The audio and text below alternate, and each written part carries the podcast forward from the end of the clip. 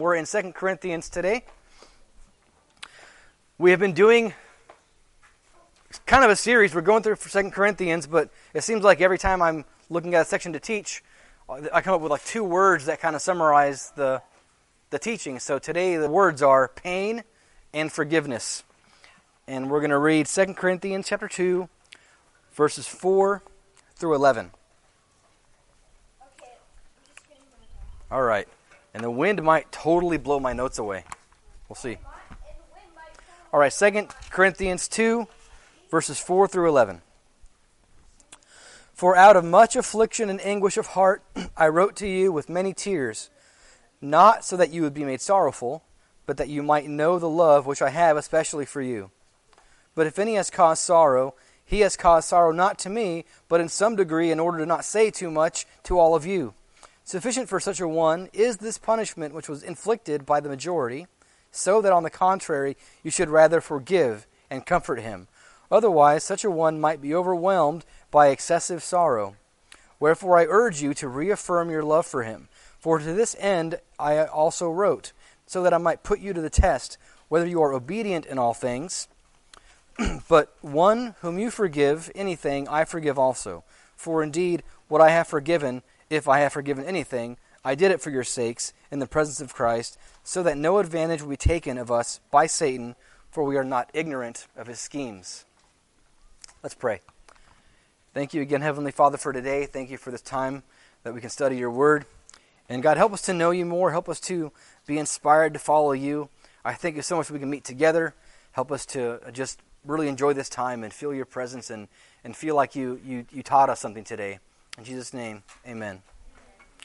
All right, so I've been talking to you guys about kind of the, the history behind this letter for some time now, and um, I've mentioned a couple of things. Um, this week, Paul is talking about what I've been referring to as the severe letter. So remember, Paul had originally spent 18 months when this church was planted with them. Then he moved on to planting other churches and going on missionary journeys. Um, later on in Ephesus, he wrote 1 Corinthians. And that wasn't his first letter to them. Remember, they had written him and he had written them before. He said in 1 Corinthians 5 9 about a letter he had already written them that we don't have with us anymore today, that wasn't circulated. But then he writes 1 Corinthians, and it's a response to two things. Number one, he heard some reports that they had some problems that he needed to address. But number two, they had asked him some questions he needed to respond to. So that was 1 Corinthians. And we believe Timothy delivered that to him since in 1 Corinthians 16 it says he's sending Timothy to the church. And then apparently Paul heard some more bad news about the church after that point, and it caused him to make a visit to them, which is often called the sorrowful visit, which we'll look at again as well. But after that sorrowful visit, he comes back and he writes them a letter, which Paul's referring to in today's text, that we call the severe letter. Something was going on in the church. He visited, it didn't go well. He wrote this severe letter. And we're going to see next week that this letter was delivered by Titus. And Paul was so anxious to find out how they were doing after that severe letter that he dropped all that he was doing in Troas and he ran after them, or he went to find Titus, actually, who had delivered the letter. He ran to find Titus to figure out how did they receive the letter. And so this morning we're looking at that severe letter. And this is what Paul's talking about. It's the letter he wrote as a response to this bad report he had heard and after this, this uh, sorrowful visit that he had with them. So before we get into it, just, you know, uh, by means of reflection, there is a time to be severe. And there's also a time not to be severe.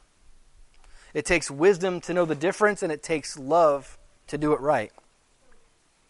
Really, if you take love out of the equation, you could end up at either end of that extreme if all you ever are is smiles and happiness and everything is fine, nothing ever bothers you, and positive words, that isn't loving if you see somebody that's in trouble or doing a bad thing that's harming them or others, and you can't say a negative word because you're just all smiles and positivity. That's not loving. At the same time, if all you ever do is say harsh words and just speak your mind as I just say what I think, and if you don't like it, you can leave, that's also not loving. There is a real time to be harsh, and there's a time not to be harsh. And again, it takes wisdom to know the difference, and it takes love to do it right. And the good news is we have a God who has wisdom just waiting for us if we ask Him in those times. What we see here from Paul, though, is a good example of what it looks like when you love somebody, but you have to give them a harsh word. He says, Out of much affliction and anguish of heart, I wrote to you with many tears. He didn't want to hurt them, it wasn't his intention to hurt them. But he wanted them to know how much he loved them, and real love meant sending them this severe letter. In this situation, he couldn't not address certain things. He had to do it, and it was going to be severe, and it was loving. It's like when a loving parent disciplines a child. Certain actions do require consequences, but that doesn't mean parents love punishing their kids. I do. Just kidding. No, it's, it's hard. It, it hurts a parent when they have to discipline their child because no parent that loves their children likes seeing them sad, but it's for their own goodness out of love. So, how do we discipline someone or share a harsh word in love? Well, ask yourself does it hurt? If you discipline a child out of anger, and instead of feeling hurt that you've had to discipline them, knowing it was for their good but not wanting to do it, if instead you felt like gratified, like you got your anger out, that isn't done in love. Or if you're a believer and you think you have to share a harsh word from somebody, if you don't feel like it's hurting you also to share that because you don't want to hurt them, but it's for their own good, if instead you feel like you're the better person because you shared it, and at least you're not to blame because you said the right thing and it's now up to them just to deal with it. That's not in love. So, Paul, with tears and in anguish, writing this letter, that's what it means when you love somebody, but you have to share a harsh word with them. But he didn't mean to hurt them, it was out of love. And so he says in verse 5 But if any has caused sorrow, he's caused sorrow not to me, but in some degree, in order to not say too much to all of you. So again, he wasn't trying to make them sorrowful, but there was someone that did cause sorrow. And notice how Paul says, It wasn't sorrow to me, but it was sorrow to all of you. It's interesting here. So you might ask at this point, well, what is actually going on in this church? We've been hearing a lot about this sorrowful visit. There was some bad report and then some severe letter. But what's actually going on? Why did Paul actually visit? What was in that severe letter? And what is so bad that's causing Paul all this anguish? Well, we could speculate. We could say, for example, any of the many issues Paul addressed in 1 Corinthians, maybe they hadn't listened and it had gotten worse. So maybe divisions were more severe now, or maybe immorality was more severe now, or maybe they were still suing each other or maybe that one person that was caught in immorality hadn't been corrected and was still there, living there in sin among them. Any of those things. At the same time, though, in this letter, it becomes obvious that Paul is spending a lot of time defending his apostolic ministry. He's spending a lot of time talking against those that are questioning his motives or challenging his authority, confronting false teachers. Two of the three sections of this book are all dedicated to those themes. And so perhaps that's what Paul is talking about here. And in this verse, the fact that Paul says, there is someone who's causing sorrow, but not me, kind of indicates that those in the church might have assumed he had caused Paul sorrow. Because Paul's saying, it's not causing me sorrow. So you might get the idea that this might be what's going on as people in the church questioning Paul, questioning his authority. So he's saying, it didn't cause me sorrow, but it did cause all you sorrow. Why? Because Paul, being an apostle, having the right gospel, if somebody can challenge his authority and challenge his teaching, now the church is just broken and left open and vulnerable for all sorts of bad teaching. So it's actually going to cause them sorrow. So, yeah, we could speculate about what the cause was. But look at this phrase Paul says in order to not say too much. Why is Paul not saying too much? Paul obviously knew the details, right? The church knew the details. Why is he saying, in order to not say too much? So I was reading a book this week about the New Testament, and it was talking about the culture in the first century. And the author began talking about the importance of family in the first century. And he made a lot of interesting points about how certain ways that families operated in the first century has neat correlations with how the New Testament talked about how we ought to treat one another as a family. So, for example, in first century families, um,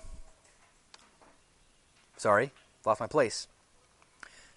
Sibling rivalry wasn't tolerated because it was seen as a weakness. So there in, in first century families, you didn't just have individuals with their own goals and they're all free to do their own goals. You also had a family and a history in your family and a reputation as a family and goals as a family. And everyone in that family saw it as their responsibility not just to aspire to great things for themselves, but also to fulfill the goals of their family. And so if you had civil uh, sibling rivalry, that was seen as a weakness because if your family couldn't all stand together, your family as a whole wasn't as strong as it could be. And so it wasn't tolerated to have jealousy or rivalry amongst one another.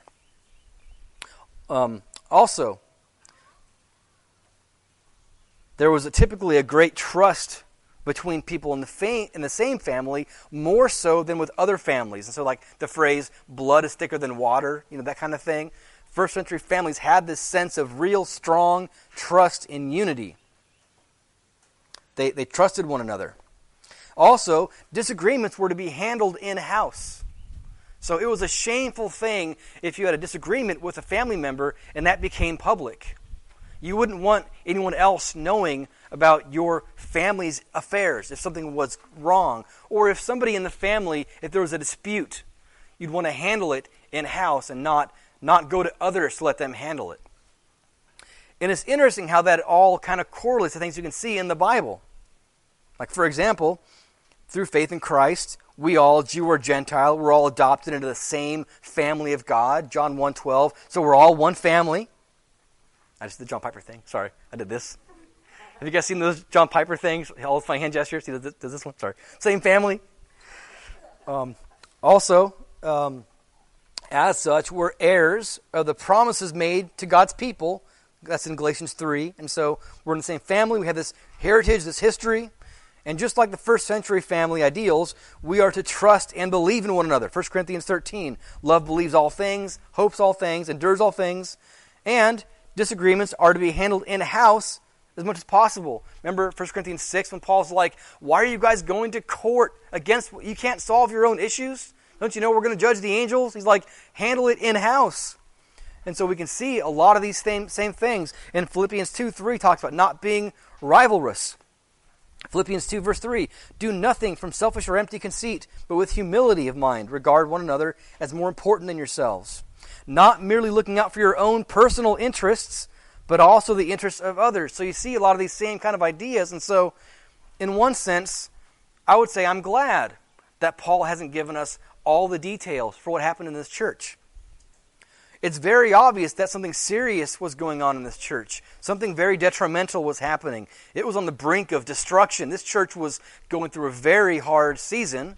And so, Paul, with anguish and tears, making trips to see them, having sorrowful visits, writing severe letters, but we don't know about it.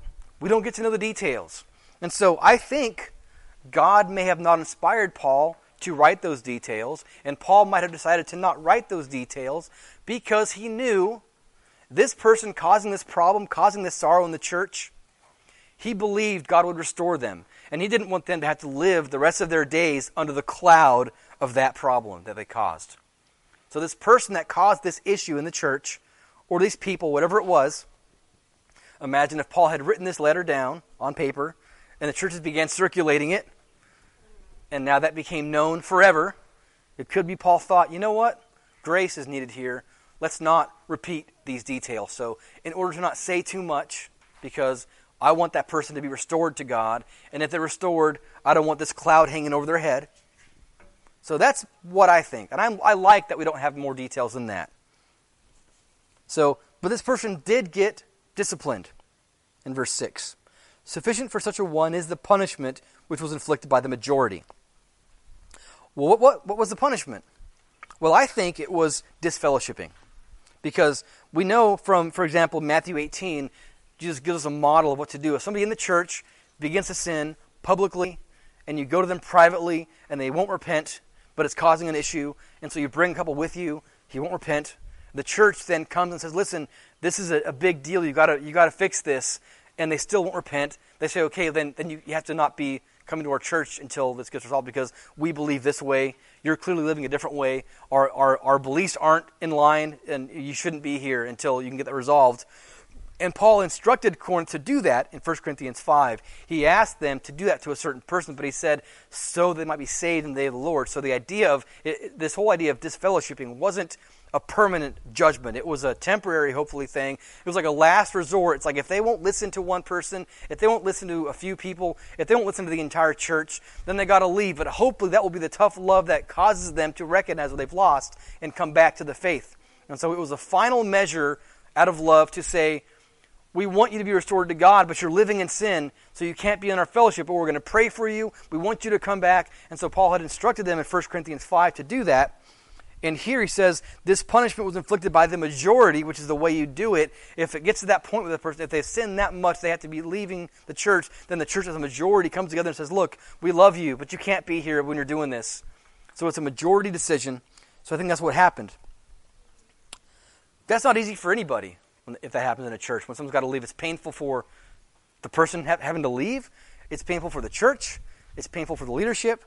And so you know, the title this morning is called Pain and Forgiveness, and we've talked about a lot of different kinds of pain so far. The pain that Paul might have been caused by these people who were questioning him, maybe, challenging his authority. Pain caused to the church by this kind of division, by this uprooting of their foundation. Pain caused to this person. There's a lot of pain that's going on here. But now Paul begins to talk about forgiveness which is the second part of the title. Paul says this punishment was sufficient. Nothing else must be done in terms of discipline as an individual than what's already been done. And so, even though there are times to share a harsh word or to discipline somebody, that doesn't mean it lasts forever. So, Paul says in verse 4, or sorry, verse 7 On the contrary, you should now rather forgive and comfort him Otherwise, such a one might be overwhelmed by excessive sorrow. Wherefore, I urge you to reaffirm your love for him. So, Paul wants them to now reach out to this person, to forgive them and comfort them, so they're not overwhelmed by sorrow. You know, it takes a lot of love not only to discipline right, but also to see past your own feelings. This person questioning Paul, deceiving the people that Paul cares about, causing all these problems, Paul says, He didn't cause me sorrow, it caused you sorrow, but now you should forgive them. They were disciplined, that was enough. You should forgive them now. He's been punished, but now Paul's concerned that this person might have too much exceeding sorrow. If they're left out of fellowship for too long, they might feel so bad and so guilty, they might never return just out of shame. And so Paul says, but the one whom you forgive anything, I forgive also. For indeed, what I have forgiven, I have forgiven anything, if I have forgiven anything. I did it for your sakes in the presence of Christ, so that no advantage will be taken of us by Satan, for we're not ignorant of his schemes. And so Paul says, Forgive. And if you forgive them, I'll forgive them. Water under the bridge. Let's just forget about it. Despite all the bad they caused, all the hurt and the pain, we did call them out. They were disciplined. But look, Go back to them now. Restore your love to them. Give them a chance to come back to you. Forgive them. Don't let it be overly severe. And then he says, so that no advantage will be taken of us by Satan, for we're not ignorant of his schemes. and this is the final thought that I'll close with. You know, Satan is real, and he has schemes. He's called the enemy, the accuser, the liar, the adversary. 1 Peter 5 8 says that your adversary, the devil, prowls around like a roaring lion seeking someone to devour. Luke 22 31, Jesus says to Peter, or Simon, Simon Peter, Simon, Simon, behold, Satan has demanded permission to sift you like wheat. He wants to destroy us. and he has schemes to do so. He is scheming to destroy you. Know that if there's a dispute among you and another believer, Satan is waiting with schemes. He likes that. He likes disputes. Unforgiveness gives him the opportunity. It's like unlocking your front door at night. Unforgiveness. Just giving him a way in. It gives him an advantage. You know, when someone hurts you really badly, if they come to you really sincerely apologizing, you might forgive them. But if they hurt you really badly and they never even ask for your forgiveness, it's easy to hold on to that for a long time. Because they don't deserve my forgiveness. They never even ask for my forgiveness. I'll forgive them if they ask. What we don't realize is that by not forgiving, we're actually hurting ourselves and we're actually causing more damage to ourselves than that person caused us. It's not about whether the person deserves it, really. It'd be nice if they did deserve it. It'd be nice if they made up all the wrongs they did against us. It'd be nice if they apologized. They saw the extent of their wrong and they tried the rest of their life to pay it back. That'd be nice. But it's not ultimately about that. Like the song we sang at the end, I'll never know the cost of seeing your son on the cross ultimately, it's about the fact that we have to recognize what our sin meant in terms of who God is, His holiness, His righteousness, His plan for our lives, what our sin meant, and what it cost God to give us salvation. And then God demands us, if you are receiving His forgiveness, He demands you to give out that forgiveness to others. So he expects us to forgive others because he forgave us, like the Lord's Prayer, right? Forgive us our trespasses as we forgive those who trespass against us. That's what it's ultimately about. And if we can't forgive, then we're putting ourselves at risk and we're making ourselves vulnerable, and the enemy is waiting with schemes to devour us. And he'll use that as a way in and cause bitterness and other things to take over our life that unforgiveness begins to weigh on us. And I knew a man who seemed way older than his years because he could not forgive. So, hear this warning, this final warning from the words of Jesus in Matthew 18. Peter says, How often shall my brother sin against me and I forgive him? Seven times? And Jesus says, Not seven, but 70 times seven. In other words, forever, the seven number, eternal. Verse 23, he says, For this reason the kingdom of heaven may be compared to a king who wished to settle accounts with slaves. When he had begun to settle, one who owed him 10,000 talents was brought to him. But since he didn't have the money to repay him, the Lord commanded him to be sold along with his wife and children and all that he had, and repayment to be made. So the slave fell to the ground and prostrated himself before him, saying, Have patience with me, and I'll repay you everything. And the Lord of the slave felt compassion and released him and forgave him the debt. But the slave went out and found one of his fellow slaves who owed him a hundred denarii. Not ten thousand, a hundred denarii. And he seized him and began to choke him, saying, Pay back what you owe. So his fellow slave fell to the ground and began to plead with him, saying, Have mercy, have patience, I'll repay you. But he was unwilling, and he went and threw him in prison until he could pay back what was owed. So when his fellow slaves saw what had happened, they were deeply grieved, and they came and reported it to their Lord. Then summoning his Lord said to him, You wicked slave, I forgave you all that debt because you pleaded with me. Should you not also have mercy on your fellow slave in the name, in the same way that I had mercy on you? And his Lord, moved with anger, handed him over to the torturers until he should repay all that was owed him. And then Jesus says, My heavenly Father will do the same to you if each of you does not forgive his brother from your heart. So God says to us in that parable, You might not recognize it, but I have forgiven you way more wrongs against me than that person did against you. And if you can't forgive them, that means that you don't know me. You don't know my love. You don't appreciate what I've offered to you. I don't forgive you. That's the warning from God. So, yes, there's a time for a severe action to be taken. There's a time for grace, and a time for a harsh word, and a time for forgiveness.